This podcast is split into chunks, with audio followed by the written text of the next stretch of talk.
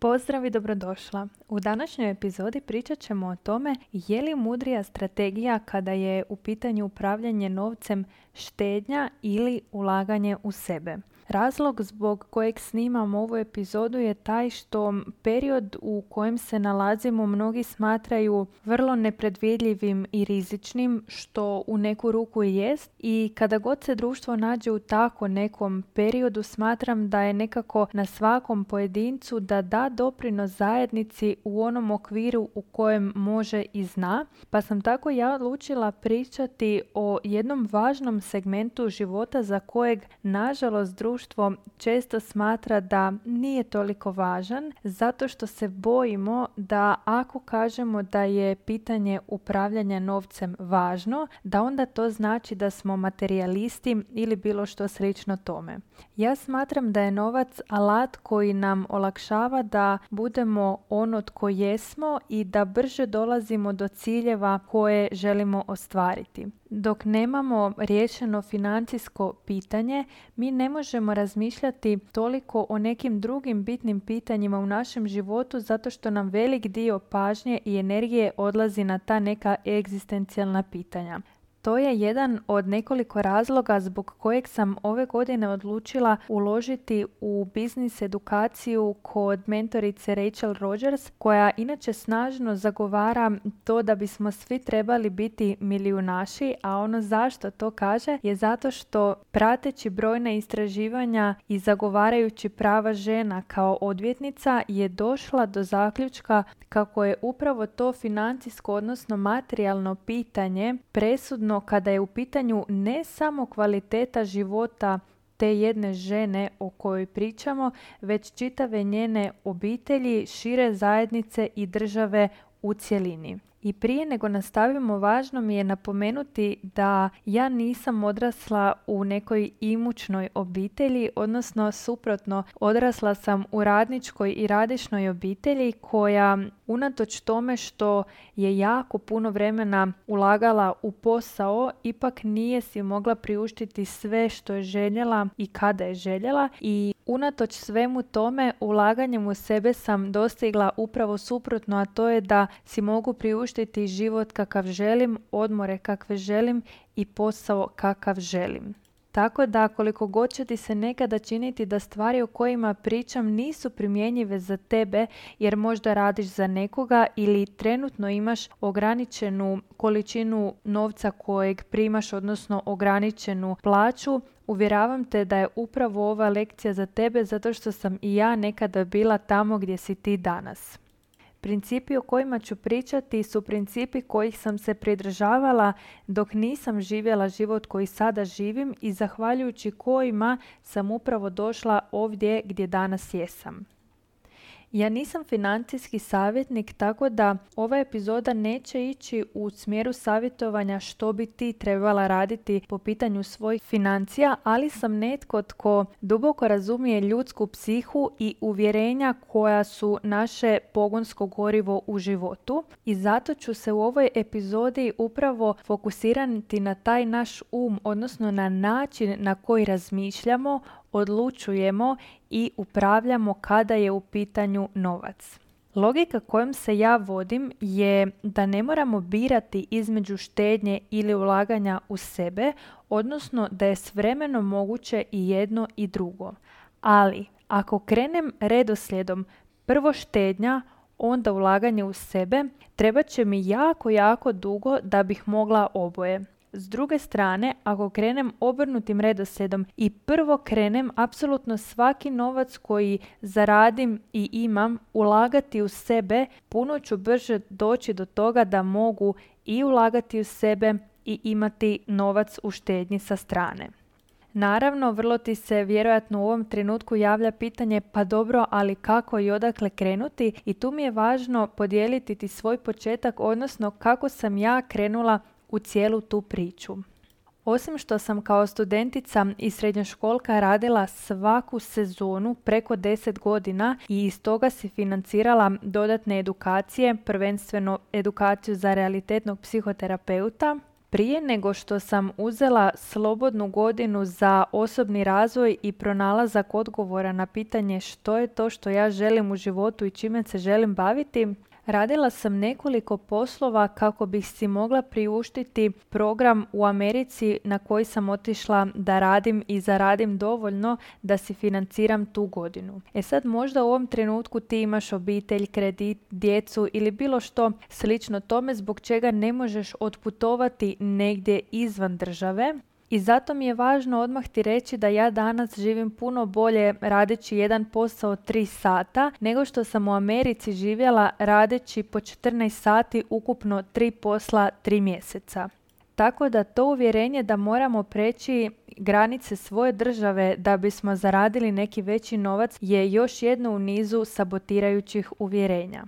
Budući da mi je u tom periodu kada sam skupljala novac za taj program, kartu, osiguranje i sve ostalo, trebalo odjednom jako puno keša kojeg mi je bilo poprilično teško prikupiti tada jer su studentske satnice bile izrazito male, moja kreativnost se otvorila i proširila više nego ikada u životu. Neke od stvari koje sam tada radila će ti se možda činiti banalnima i sitnicama i kao da tako neke male stvari ne mogu učiniti veliku promjenu, ali pozivam te da kada slušaš što sam ja sve radila, da se otvoriš za način razmišljanja i ponašanja, a ne možda za konkretne aktivnosti koje sam tada radila. Primjerice, prva stvar koju sam napravila je da sam otvorila svoj ormar i iz njega izvukla apsolutno sve što nisam nosila već neko dulje vrijeme i tada sam to poslikala i objavila na stranici koja je namijenjena prodaji odjeće. Nakon toga sam isto to pravilo primijenila i po pitanju knjiga i po pitanju tehnologije, različitih stvari u svom kućanstvu koje sam dugo vremena imala, a da su stajale neiskorišteno. Druga stvar koju sam napravila je da sam počela voditi evidenciju svojih troškova i pronalazila kreativne zamjene za određene troškove. Ovdje mi je jako važno napomenuti da ja zaista nisam zagovornik onih nekih teorija izbjegavaj kavu vani i na taj način ćeš na razini mjeseca uštedjeti, ne znam, 100 eura ili koliko već, već sam puno više zagovornik one druge strane, a to je umjesto da razmišljaš kako ćeš uštedjeti 100 eura mjesečno, radi usmjeri svoju pažnju na to kako ćeš zaraditi 1000 eura više mjesečno nego što sada zarađuješ, ali poanta vođenja evidencije svojih troškova je upravo osvještavanje i svjesno odlučivanje u kojem smjeru želiš nastaviti, a što želiš promijeniti. To znači ako je tebi kava vani vrijeme za sebe, vrijeme u kojem možda odmaraš od obitelji, od posla, u kojem tvoja kreativna inspiracija dobiva prostor, onda definitivno ne trebaš ukinuti tu jednu kavu vani zato što ćeš puno više iz nje dobiti nego što ćeš izgubiti. Ali s druge strane, ako primijetiš vodeći evidenciju da konstantno kupuješ nekakvu novu odjeću koju ne stigneš iskoristiti ili da ti neki troškovi idu bez veze, a da ih možeš izbjeći i da ti ne nose neku korist, e onda je tu vrijeme da uvedeš određene promjene. Poanta ovoga je u tome da jednom kada sam donijela odluku da je ta Amerika moja, odnosno da ja u nju definitivno idem, iako u tom trenutku nisam imala novac koji mi je za to bio potreban, od tog trenutka sam se otvorila za prilike i za mogućnosti da taj novac zaradim. Nisam samo donijela odluku i čekala da mi padne s neba taj novac, nego mi je jednostavno bilo dovoljno stalo do toga i tako sam počela primjećivati prilike koje su sigurna sam i do tada bile tu negdje oko mene, ali ih ja nisam vidjela jer nisam bila otvorena za njih jer mi nije bilo stalo. Živjela sam taj neki uobičajeni studentski život i vrtila se unutar tog nekog začaranog kruga vlastitih mogućnosti. Isti ovaj princip pronalaska načina nakon donošenja odluke sam primijenila jako puno puta i nastavljam s time i dan danas samo što su iznosi veći. Primjerice, na ljeto 2021. sam uložila 95% cijele svoje zarade do tada u jedan tim koji mi je pomogao da uvedem neke promjene u svoj posao i da skaliram biznis. I nakon toga sam još poželjela sa partnerom otputovati u New York, iako sam znala da sam 95% zarade već dala, da nemam nikakvu garanciju niti mogućnost povrata iz te investicije i da zatvaram svoj jedini program kojega sam tada vodila i da neko vrijeme neću imati niti jedan drugi izvor prihoda. U isto to vrijeme je i moj partner negdje bio dao otkaz i pokrenuo svoj vlastiti posao. E sad, odakle mi hrabrosti za tako neki korak i kako sam se odlučila za njega? Odlučila sam se zato što sam znala da će mi se investiranje u sebe i svoju glavu i svoje iskustvo i svoje vještine uvijek višestruko isplatiti jer je tako bilo svaki put do sada. Kako znam, odnosno kako mogu biti sigurna? Tako što sam ja ta koja definira hoće li mi se nešto isplatiti ili neće. Naravno, ja ne mogu utjecati na to kakva će kvaliteta nečega biti, primjerice nekog programa kojeg upisujem, ali sam ja odgovorna za to da pronađem nešto što je meni korisno i zbog čega će se meni to ulaganje isplatiti. Ono zbog čega sve ovo spominjem je zato što smo mi uglavnom odgojeni na način da je štednja najsigurniji način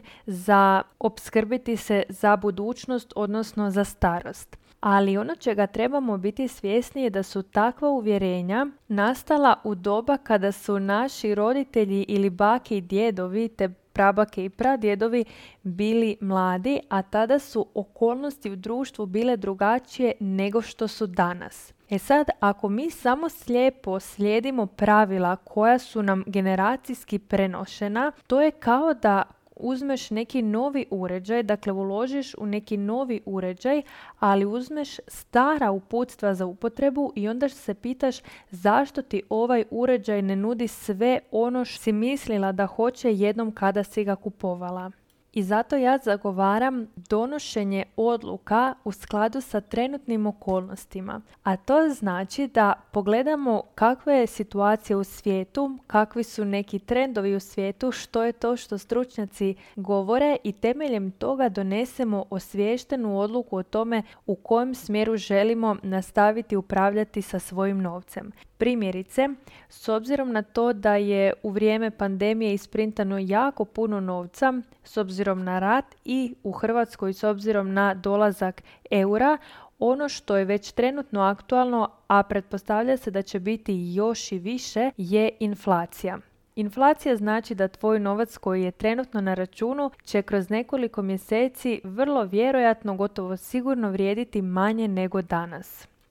I ako onda usporedimo štednju i ulaganje, primjećujemo da je štednja nešto što s vremenom gubi na vrijednosti, dok ulaganjem u sebe dobivaš na vrijednosti zato što tvoj um postaje sve bolji kapacitet koji pronalazi nove i bolje načine za produciranje više vrijednosti, odnosno više novca. I tu ću se nakratko vratiti na početak ove epizode kada sam rekla da je ovo period kojeg mnogi smatraju neizvjesnim i rizičnim što u neku ruku jest. Zašto sam rekla u neku ruku, a ne u potpunosti? Zato što iako razdoblje je neizvjesno kao i svako drugo jer zapravo nikada nemamo sigurnost već samo privid sigurnosti, mi ipak mnogo toga imamo pod kontrolom iako se mnogi osjećaju bespomoćno. Što je to što imamo pod našom kontrolom?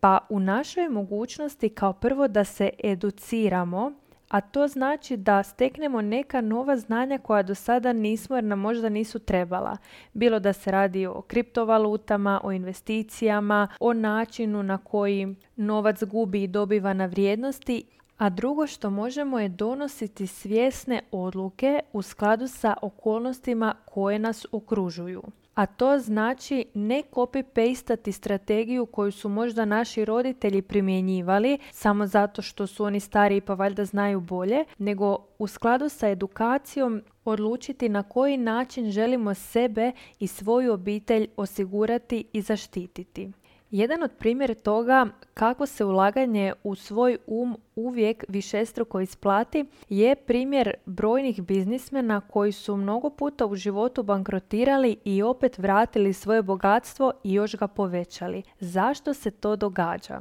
Zato što njihovo bogatstvo nije došlo kao posljedica sreće niti slučajnosti, već kao posljedica načina razmišljanja i vještina koje su putem izgradili. I zato se ja uvijek vodim tim principom form not born, što znači financijska stabilnost i općenito taj osjećaj sigurnosti u našem životu bez obzira na vanjske okolnosti nisu nešto sa čime se rađamo i nešto što svojim rođenjem ili dobiješ ili ne dobiješ, već je nešto što se gradi i za što je potrebno dati da bi se dobilo. Hvala ti što si izdvojila vrijeme za slušanje ove epizode. Nadam se da si dobila nešto korisno za sebe, a više o uvjerenjima o novcu možeš čuti u mojim prethodnim epizodama mentalne blokade na putu povećanja prihoda, kako raspolagati novcem, te kako da znam hoće li mi se to isplatiti.